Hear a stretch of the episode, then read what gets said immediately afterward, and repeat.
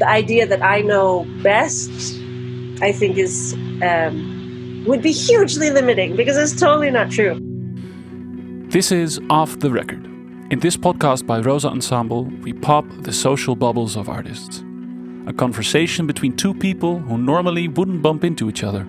Tessa Rose Jackson performs on stage with her pop act, Someone.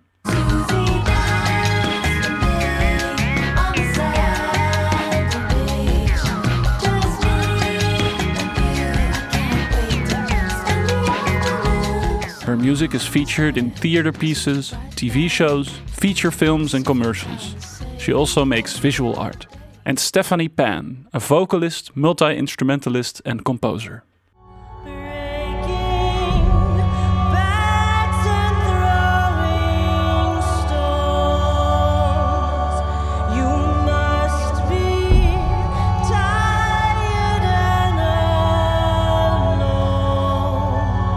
She's performed on countless stages around Europe and the US, mainly in the experimental field. They talk about Song for Being Alone Number One, a composition by Stephanie, but also about the revelation of collaboration, the role of performance in composition, and the unity in loneliness.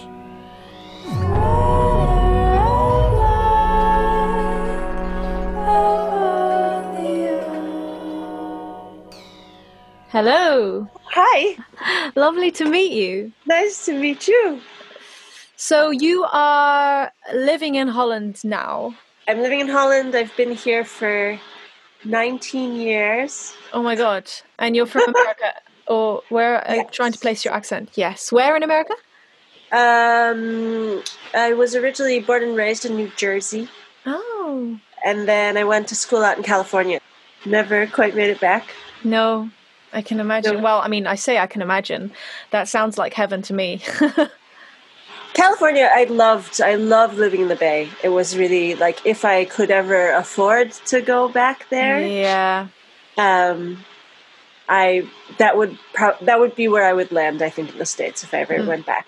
But at this point, I think, yeah, going back there is a little bit.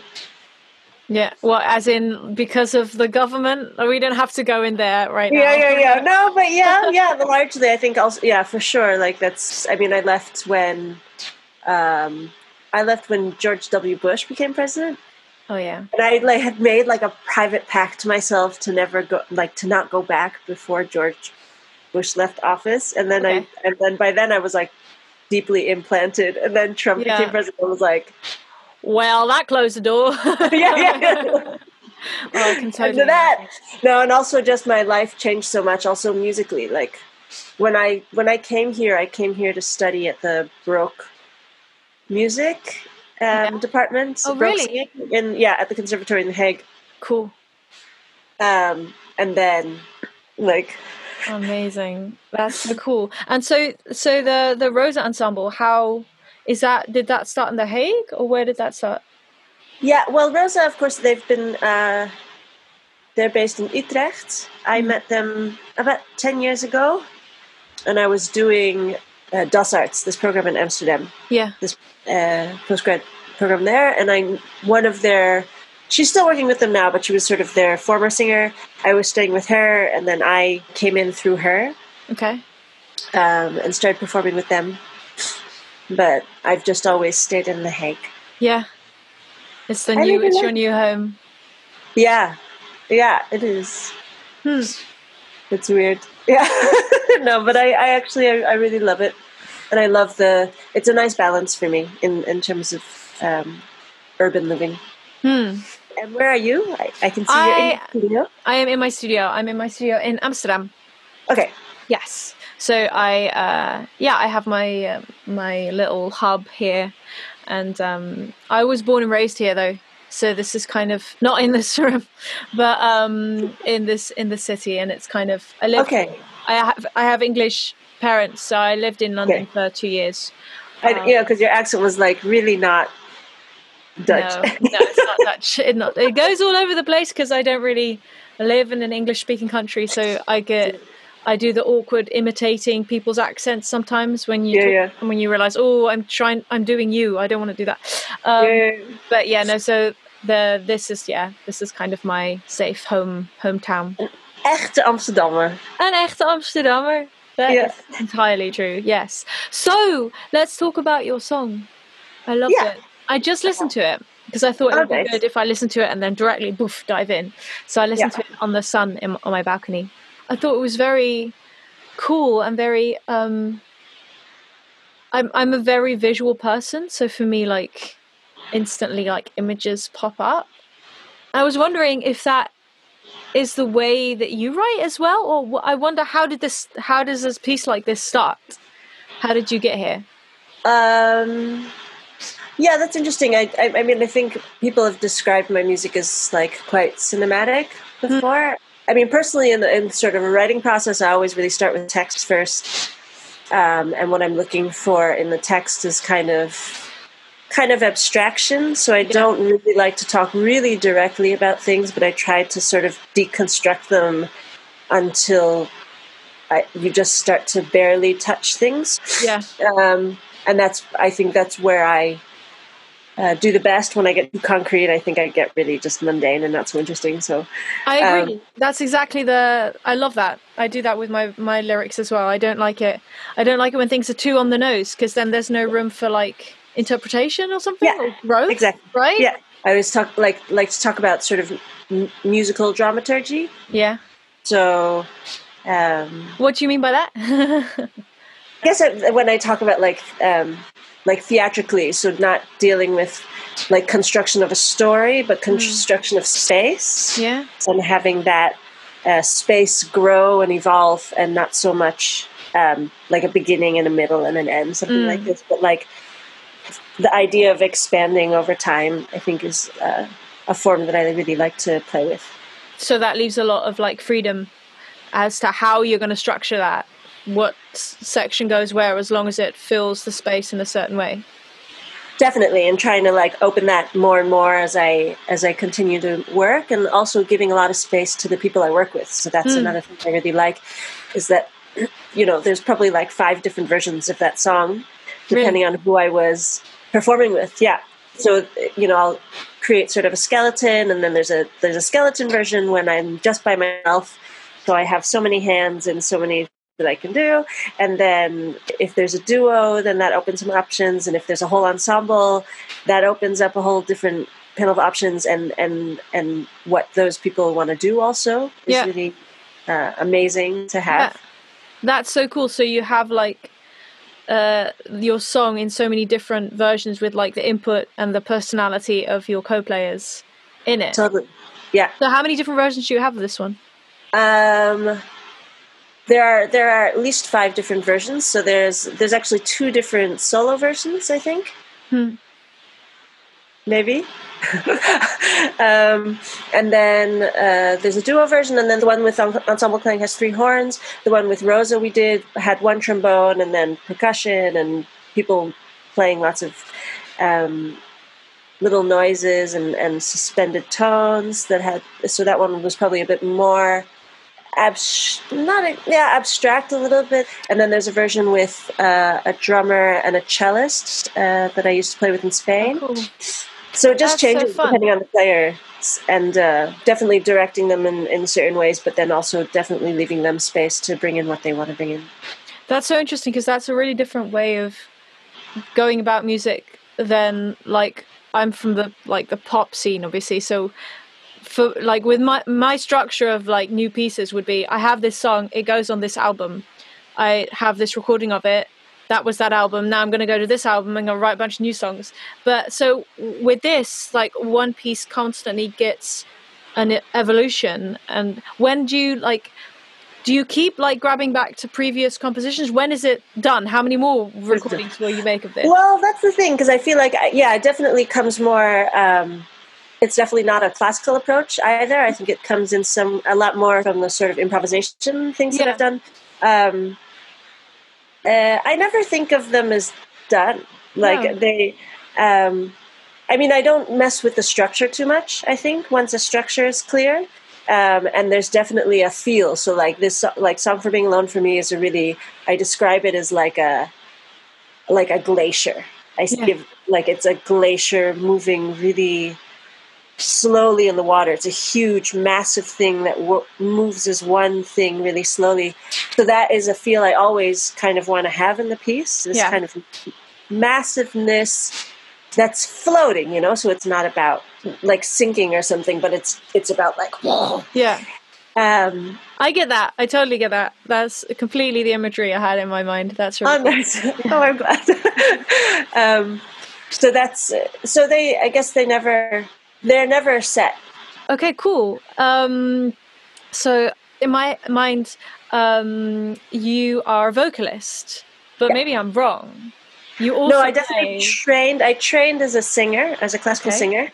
That's uh, my background. okay. Um, but I, you know, I played keys. I played piano, classical piano. I grew up with uh, and violin, which I was really bad at. Ha!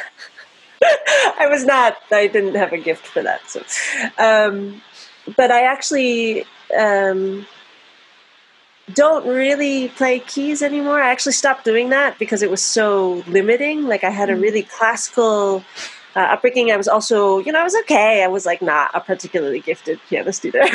It was like, like it's all about the voice for me. Yeah. Um, but I started to get into all these little uh, toys, like little noisemakers and uh, synths and uh, objects. I love like weird objects. I've performed a lot with a wine glass. A wine glass is really often in a lot of my sounds. What like the the spinny spinny? Yeah, the spinny things, or I have like my my my partner brought home to me once a whole bag of like piano hammers because Oh, someone. One of our friends was making uh, an installation with just the soundboard of a piano, Oh, so he stripped like it. totally ripped apart a grand piano and took all the hammers out. And he's like, "I have these for you." That's so, the perfect partner. yeah, yeah, yeah, yeah, totally. You're crazy, also- right? I have things for you. No, no, and he, he's always like, "You have to check this synth out. This is a really cool synth. You need to." Perfect. Someone who supports your obsession. yes, totally. so oh, and he, well, also it's like an excuse for him to have them. Yeah. Like if I leave him in the room with the synths, it's just like two hours later, he's still like, That's amazing. Um, so, uh, uh, uh, so talk uh, talk me through the lyrics of this of your song. Um. Okay, let's see. Breaking backs, breaking backs, and throwing stones. Yeah, it's a pretty like uh, that one was pretty abstracted. Yeah. Um, I guess it's uh, it's really. Uh, I deal a lot with loneliness in Hmm. my songs, and just the, um, and this one I think is about. It moves a lot. So the sort of first verse is about pushing people away. I think in this sort of, um, both from, you know, sort of uh, talking about someone else sort of pushing away, and then, you know, yourself pushing. Like, uh, okay, maybe I should just breaking backs and throwing stones. You must be tired and alone. Hmm. Uh, I know you're trying endlessly. I know you're lying endlessly. Hmm. So this kind of uh, sort of uh, self-defense through pushing people away and being cruel, or yeah, so that you like uh, safety through preemptive failure, right? Do you know what I mean? Yeah, I do. um,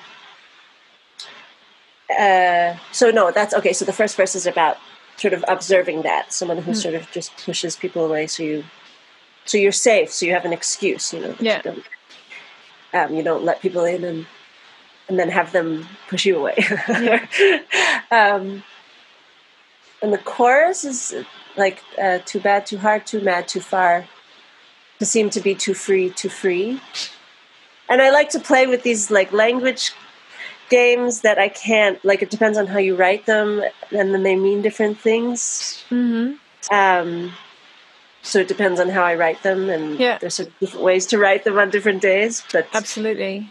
And also, like the Um, visual layout of how your text looks, right? Is also is how that, or, or even just the words, like if it's too free to free, or is Yeah. it too free to free? You know, this Yeah, kind of yeah, yeah, games. um, How many O's? How many O's does the yes, yes, right, exactly. gonna have for two O's today? Um, and then the second verse is about um, yourself. Ironic in a name, that's how you play the game. But I'm cynically weird, so I'd rather just be feared. So it's like, um, yeah, like your own sort of giving up, your own sort of somewhat sort of bitter. Um, uh, what's the word? Um, Nihilistic? No, no, that's not. There's, yeah, there's some of that. Yeah, the sort of like just sort of giving over to. I, I can hear a kind of desolation is kind of the word that came up also as well when I was listening to it. I was wondering, is do you, you don't have to dive into this obviously if you don't want to, but do you write autobiographically or is it like with a character in mind or both? um, no, it's definitely in that sense um, quite uh, autobiographical. I think. I mean, I think. Yeah, I, I write to people in a way sometimes. It's not always totally concrete, but it's definitely, I have someone in my life in mind a lot of the times. Okay. Um, um, I think of them like I've always wanted to do a project like so this one is like song for being alone number one and then you know I always imagined having like a whole album of just songs for being alone yeah but all my songs are kind of songs for being alone. no, no. In a, in like in a in a positive way. Like this is the thing. I think that loneliness is something that ultimately uh, unites us all. Yeah. It's something that we all have. It's something we all deeply understand, or and we're either running from or embracing. And so part of it is about embracing this separateness mm. together. You know, yeah. having kind of a way to to bring us together. Um, and the other one is sort of letters to friends. I've always wanted to do a like a project with letters to friends, and I love that. Just talking to people. So I've had uh, earlier earlier works that I wrote to people, um, and they, you know, they're quite concrete. They don't leave space, right? And they're mm. they're kind of hermetic. They're sort of a little thing from me to someone else. So I definitely still pull from quite personal experience, but then trying to figure out how to take a step back. So I think actually I, I feel like a lot of the things that I've been making lately are slightly detached. I'm like a very emotional person and a very mm. expressive. Like my hands are always moving around, and mm. um, so trying to incorporate that by taking like a, a, step back so that it's not so like in your face. It's kind of like a healthy way of dealing. Yeah, like yeah, yeah, yeah, therapeutic subject, right? I get yeah. That. Yeah. And do you, because I mean, obviously the word detached kind of has a negative side to it. Do you feel that, or do you feel like it's actually a positive? I think it's um, super positive in a way. Like, I think it depends on the context. Hmm. So, um, I'm very like, I get really attached to things, and I'm like I have this really horrible habit if I if I'm watching TV, if I'm watching like it can be anything, it can be like totally stupid series. If I see more like more than like 15 minutes of it, and I don't care if I'm not, you know, if like I'm not going to watch it. But as soon as I've heard any of the plot, I have to know what happens. so I will go into so like invested. Yes, I get totally invested. I remember once there was like we were we were visiting my partner's family, and his mom was watching Downton Abbey. Hmm. And I was in another room. I wasn't even watching it, but I was like hearing it from the other room. And then I was like, I have to know what happens. And so I went into Wiki and I like read all the synopsis. No way. oh my God, that's brilliant. So, from that context, I think detachment is really uh, positive. Like so, you love stories? Yeah, yeah. It's kind of like a second nature, guys. That's what it sounds like. That it's such a huge part of how you, of like a joy, a joy that you get from it. I guess so. Yeah, I guess. Yeah, I like to be in things, hmm. and I don't know if that's sort of like, um, like I am. I think like I, you know, I'm, I'm a, in a way always been a little bit of an outsider. Hmm. Um, and so I'm always, you know, like looking into things, and I want to, I want to know what's going on, and I want to know what's happening over there, and um, trying to figure out where I can fit into things, you know? Yeah. When you just described like the feeling that you had of like loneliness, and that's something that we all share, and then you were talking about like stories to friends. When you write, are you thinking about how to bring it to other people or the other people's part in it, or is it all like in?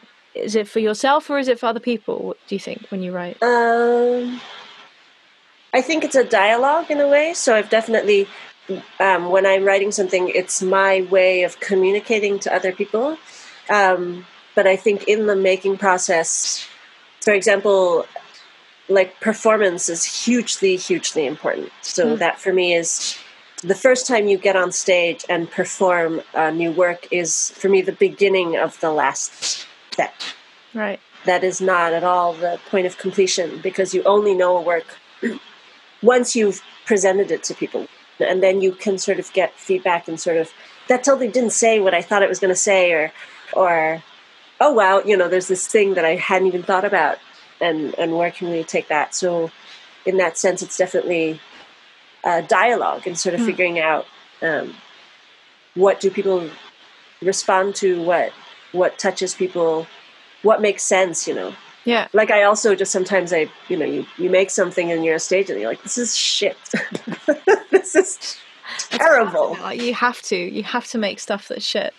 yeah yeah Never dare to make anything. yeah totally So you're not afraid of failure. no no i've, Really? I've, I've, failed horribly What a liberating, what a liberating feeling. it's definitely grown a lot as I've gotten older. Let's say like my like songwriting came very uh, late to me. I was really like classical musician. I grew up singing in choirs and stuff, and I remember I I wrote two songs in my life before I was like 33. Really? I wrote one when I was like nine. Hmm.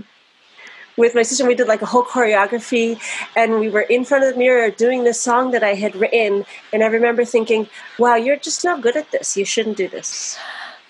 At nine, you know, I was like, "You're don't do this. You're no good." And then I like put it away for 25 years. No, no, sorry, that's a lie.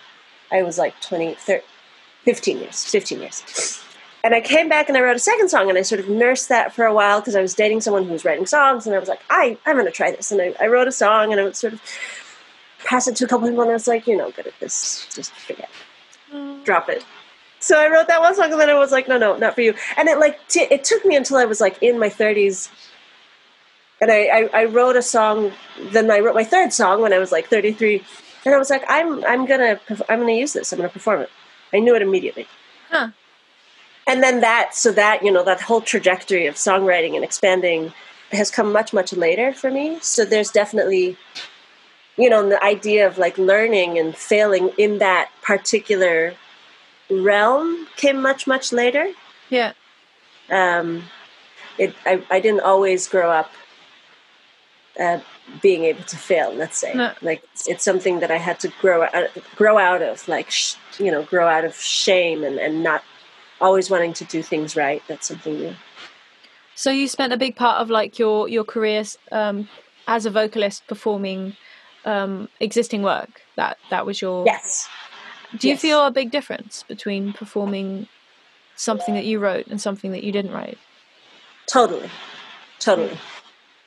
You know, I write for me. I write for my particular characteristics because every voice is totally idiosyncratic, right? Like we all have our own weird bits and weird things that we love and things that we hate and like finding ways to dance around them and um And make it that- work for you, right? I think that's the main to make it to embrace the things that make you weird or different.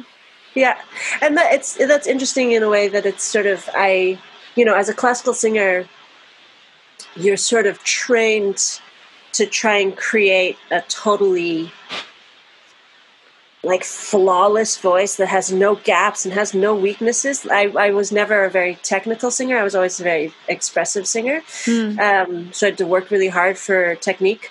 Yeah. Um, getting out of the really classical realm was really important like I started to do all this really weird extended stuff and all this experimental stuff, and um, and suddenly I had no problems. You know, like mm. then I was just using my imagination and just doing things. Um, so you, uh, so it's a kind of maturity that you reached when you started composing yourself, because you had all this sort of this journey before to definitely. get to that point. Definitely, and there's still a lot more to learn. You know, like it's. I think one of the things that I've definitely leaned on a lot until now is the sort of explosiveness of my voice and the sort of the um, a certain amount of virtuosity in that sense, and sort mm. of the uh, a classical technique with with more sort of extended uh, qualities. Song for being alone, you don't hear that much, but there are other pieces that are really like just all over the place. Um, and I think the sort of next scary bit is to just make things that are um, things that people can enjoy more. I was always like, you know, I'd do something really like totally far out, and uh, and I'd be like, yeah, yeah, but I also make songs, you know, and then I would like sing so songs, like, apologizing like, for it. Yeah, you know, like okay, yeah, I get how you wouldn't like it, maybe, or yeah, yeah, it's maybe simple, but I also do some really, you know, and now it's like you don't like this, it's fine, but this is yeah. who I am. Oh, and perfect. Yeah, that's the way it's got to be. Yeah, it was really uh, like a wonderful point to get to. Yeah, without feeling you can't think like develop, right? I think that's also yes, really important. Yes, yes, yes. Yeah, that. have freedom to to have like I, I I recognize that from my own like searching what my musical identity is. Because yeah. especially if you have quite a broad musical taste, which I do, and which I think you do as well, then it's so hard because there's so many things you think are amazing, and but then it's really hard to decide like in this massive scope scope of everything that's super cool, what is my voice and what is my story and my uh, uh, my little sound world, but but also what like what's the country the the whole land in which yes. it lives so that you can move it's not like yes. i can only write this but i think that's like one of the most interesting searches right as a composer and as a songwriter is finding like the sweet spot between your comfort zone which you should obviously always try and step out of mm-hmm. but within your identity totally that's totally. a really confusing thing sometimes like what is the circle of comfort zone and what's identity and where um where am i well that's a beautiful way to to to think about it i think that's if you do have these really broad interests you can feel like you're getting kind of lost hmm. and and sometimes it's only when you sort of look back and you and you sort of see the body of work and you're like oh okay yeah okay i went over there i went over there like how can we like be in the middle no yeah, it's a search. Um, it's a um, never-ending search, right? That's what makes it yeah. fun too. Yeah, uh, in in every genre, like, and I really think about PJ Harvey all the time. You know. That's very good. That's always good to think about PJ Harvey. Yes, in my, in my book. um, so just to come back to to to, to uh, your song, this version with the Rosa Ensemble, what what would you say what is this version what what why why this version and what what makes this version this version um i must have been the 15 year anniversary of rosa hmm. i think because 10 years maybe 10 years i don't know anymore i've been through like a lot no no it has i don't know anymore anyway um, and so you know there were like nine people on stage and um, you know which was magical because i had mm. all hmm. these you know had these people on stage there was a, a clarinet player a trombone player uh, Eyþór Fischer was there Jeska Schlichter that's so cool. Um, yeah and then Daniel on uh, kit and then Jeroen Kimman, but I took his guitar away, um, and then Wilbert Bulsink, I think that was, and then Peter Yes, of course. Yeah, it was really magical to have all these like wonderful musicians on stage and trying to create this massive thing, you know. And like I, I, I like to, I like to, to mess with people a little bit. I think like I, you know, I wanted it to have this like warm, beautiful bath that slowly opens up. But, but at the same time, there was just this one sound. Inside the key, it becomes an F sharp, but it's a G flat. Hmm. So this it's it's not quite in tune, and it just kind of sails through the entire song, and you never get to get rid of it. So it's this sort of like It's an nagging, eerie. It's an eerie thing. Yeah, and it and, and it starts and ends with that this really clear sort of high drone. like- what was it? What what instrument is it? It depends. So uh, in when the in the Rosa version, it, it was really beautiful because we could have all these different versions of it. So there was one on uh, Moog. Hmm. Uh, Wilbert was playing it. Uh, I was singing it some, and then um, Peter was playing. Like every everybody starts, and then it sort of dissolves, and some people hold on to it and move around, and then some people leave it, and then it comes back and goes away. And it's, so it was sort of moving uh, through the group in a way. Um, sort of generally general shared unease. the trombone player he just was doing amazing things. He at some point he just like taken the mouthpiece off his trombone, and I don't. He was like either just blowing straight into the trombone or blowing, just doing weird. sh- I was like, yes, just keep doing that. I don't whatever doing. Amazing. Again, so it's about it's about the surprise and about the unpredictability of new people or, or different people and what they'll do with within your the boundaries of your music. totally and also just like and letting them totally inspire you know they're Yeah. like you you know i get to play with really fantastic musicians and fantastic improvisers and wonderful composers and the idea that i know best i think is um would be hugely limiting because it's totally not true Yeah. so so it's really um it's really nice to to leave space for people i think Yeah.